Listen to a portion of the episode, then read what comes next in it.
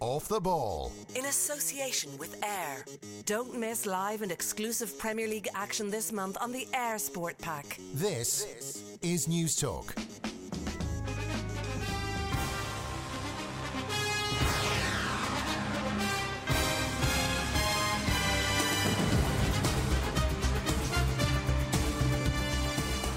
This is for the win.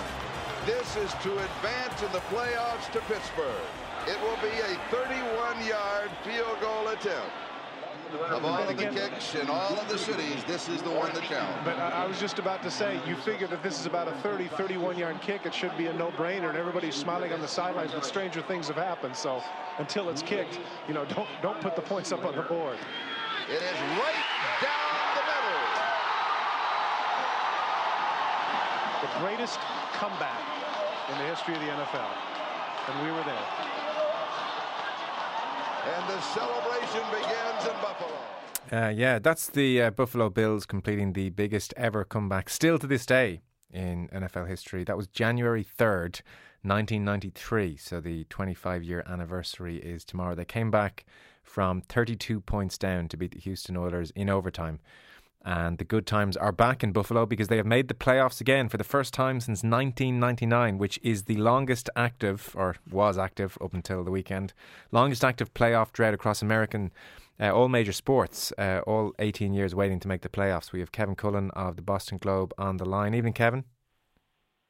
How are you, Joe? Very well. So uh, I just mentioned there the, um, or we played the audio of the Bills uh, in 1993 coming back from 32 points down, which is still the greatest comeback in NFL. That Bills team in the 90s were a pretty famous team. They made four Super Bowls, 1990 through to 93, four consecutive years, four Super Bowls, which is a, a fairly rare achievement to say the least, and never managed to win one. Are they considered a great team? Uh, great. Uh, no, I mean, I think in, in some respects the Bills would be because what you just cited, getting to the Super Bowl four times, and very often being favored in those Super Bowls, and yet never being able to win the big one. I mean, that was always the knock on Jim Kelly, the great quarterback.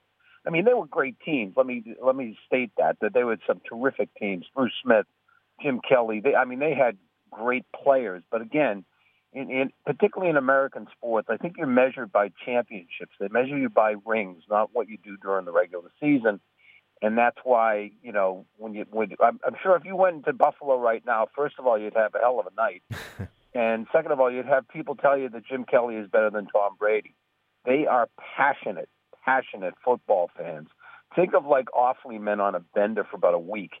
Uh, they're, they're not biffos up there; they're boffos, you know, buffos but Uh. um, they really are passionate fans. And I think I got to be honest. I think a lot of people were really pulling for the Bills to get in because of that drought, and because if you spent any time in Buffalo, you just have to admire them, especially because it's been such a long time. And yet they're very, very loyal and very, very crazy fans. It was good to see. Okay, so their first, uh, I mean, uh, 1999 was the last time they made the playoffs. So that is a really long time to Mhm. be robbed of the fun and excitement of the playoffs. They did it over the weekend in pretty unexpected circumstances. Yeah, I mean, first of all, I don't think anybody except the, the craziest Bills fans thought this was going to happen. Now, they took care of business in their own game, and they beat the Dolphins, which is very expected. Miami had a pretty mediocre year, and the, and the Bills are pretty hot right now. Uh, then, but they had to sit back and wait to see Baltimore um, play against the Cincinnati Bengals. If there's ever an you know underperforming, underachieving team in the NFL history, it's the Cincinnati Bengals. And I don't think many people gave uh, the Bengals much of a shot against the Ravens. But I was sitting there watching after I flipped to that game later and just watched the last few minutes of it. And uh, they're the, they're the Bengals are about to lose again. They're they're you know 49 yards away from the end zone, time running out, and Andy Dalton, the quarterback, drops back and hits um, Tyler. What I, I'm trying to think of the the, uh, the receiver's name. I think it was uh, what's his name, Tyler Boyd. Hit him over the middle and just absolute piss poor tackling by the the Ravens, and he gets all the way into the end zone.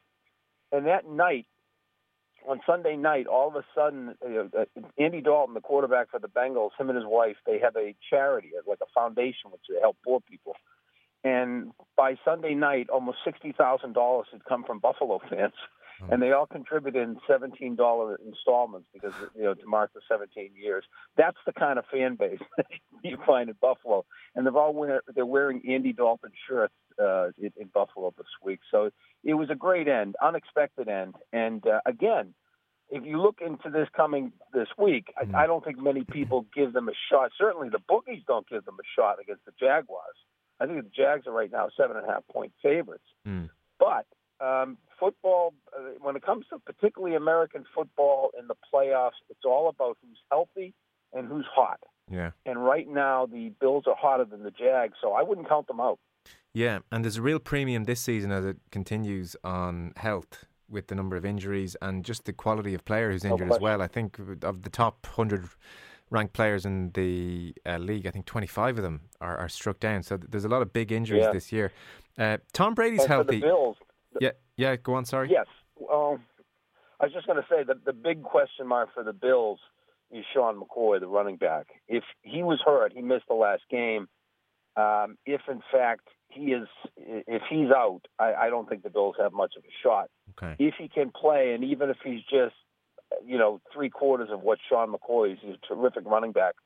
They will shred that Jags running defense, which I think is about 21st in the league. It's not that great of a running defense. Okay.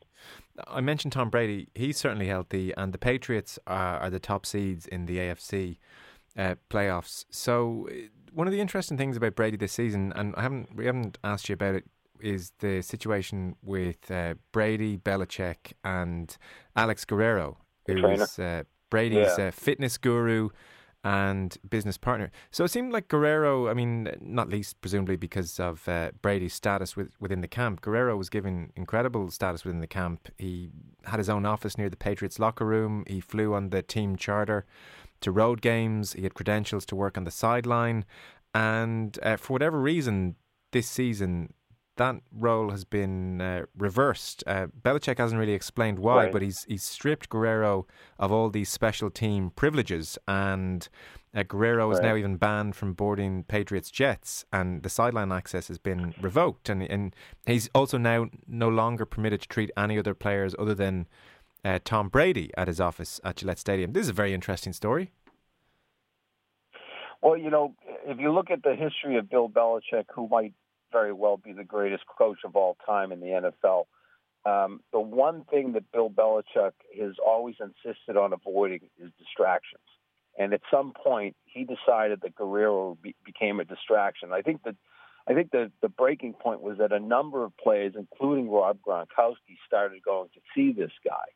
And the one thing that where Guerrero d- differs from the what you would call the rest of the training staff of the Patriots is when it comes to lifting weights.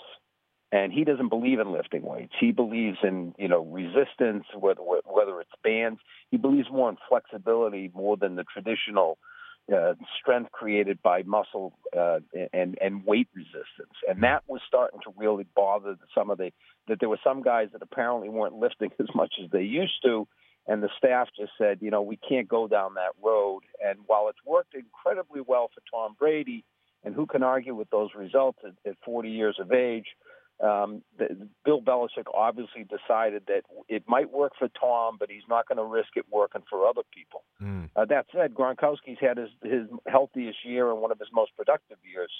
Uh, though very oddly on Sunday he he was not targeted once and had no receptions. Um, and just so happened he needed a number of those to uh, make some million dollar incentives in his contract. So who knows what that had to do with? But no, this clearly, Joe Belichick stepped up and put a put an end to this. He just decided that Guerrero had become, and, and my newspaper, the Boston Globe, um, and Bob Hohler, our, our investigative sports journalist, did an awful lot of work on Guerrero. And basically, the guy has made an awful lot of unsubstantiated claims. He and Brady are marketing a, a drink that they claim that if you drink it, it will make you less susceptible to concussions. And frankly, there's not a medical person in the world that would agree with that. Uh, there's a lot of quackiness about Alex Guerrero, but then again, people will point to Tom Brady and say, "Look, look at this. This Mhm. this works." Um, but that's obviously not uh, empirical enough evidence for for Bill Belichick. Yeah, and what's Guerrero's background? Because wasn't he sanctioned at one point by federal regulators for presenting himself falsely as a medical doctor and, and promoting certain supplements? I don't know about the doctor. I remember he did. He was censured for presenting himself as a physical therapist. Right. And um, that, that he was actually sanctioned for that. Uh, but no, I, I don't. I don't I don't know about him presenting himself as a doctor, but clearly he he he presents himself as, as somebody who provides alternative medicine. Okay. Stuff that is not accepted normal uh, Western uh, practices of medicine and nutrition and all sorts of things. But I mean, obviously he he knows he knows what he's talking about at, at various levels. But mm. I hmm. think there's always been a concern that he's overstated his qualifications and clearly overstated the results of his training methods and again, when it comes to evidence, he basically points, look at Tom Brady. Okay. And uh, that that's not exactly a, a, database. And for how long has he worked with Brady, give or take? Most of his career. Right. Um, and Brady is, you know, Brady Brady says that, you know, he gets hit a lot in games. He says he's not sore. Uh, and again, he he would have been if if you looked at Tom Brady when he was drafted by the the Patriots out of Michigan and his body, you would almost laugh because he did not look like a premier athlete at all. Yeah. And uh, now he eats a plant-based diet, uh, which, like I said, he's probably the only guy in the NFL that that actually approaches his training regimen the way he does. And again, it's hard to argue with the results. But again, when you, you mentioned he's healthy, we're seeing Lil Nixon here, and there's clearly something wrong with one of his legs that he appears to be. He, appeared to be limping a number of times on Sunday, and uh, he, I mean he, he's got a shoulder issue. He has all sorts of things, but that's always been the case. Brady is almost always on the injury report every uh, week, but yeah. then he always shows up and he always plays. Yeah. Um, but th- that's the other key thing about getting the bye. And obviously, they have home field advantage right through the playoffs. And generally, when they have that, the Patriots win the Super Bowl. Uh, but they, they can they spend they can use these next two weeks to get healthy, mm. which they really need in, in some key positions such as linebacker and uh, some of the guys up front. The, the both the D line and, and the offensive line they could use a couple weeks off. Mm.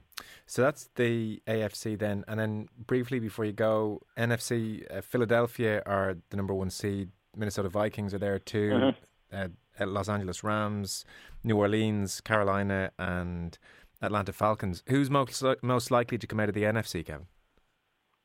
Well, I mean, before um, Carson Wentz, the quarterback for the Philadelphia Eagles, got hurt, I think everybody would have told you it's definitely the Eagles. It may st- still well be the Eagles because Nick Foles might be the most competent backup in the NFL, and he certainly looked, you know, decent enough in in in his uh, his stint in replacing Wentz that's I mean I think it really does come down to Philadelphia and, and Minnesota. They have looked like the best teams all along. Uh, the Rams looked absolutely shambolic recently. Um, the the Saints are one of those teams. Drew Brees is having a career year, putting up unbelievable numbers. But you know the, the Saints. It's the Saints remind me of the Falcons last year. The Falcons could score, you know, they'd score 40 points, but they'd give up 38. And um, I, I still think it's going to. If I had to bet money, and I'm not a betting man, I, I, I'd still take the Eagles. They look to me like the best all-around team, both offense and defense. And and Foles is, like I said, he's he's no Carson Wentz, but he's pretty good. Okay, Kevin, pleasure as always. Thank you. Thanks, Joe. Off the ball on News Talk. Thanks to eir. Catch all the sports you love free on the eir Sport Pack with eir Broadband.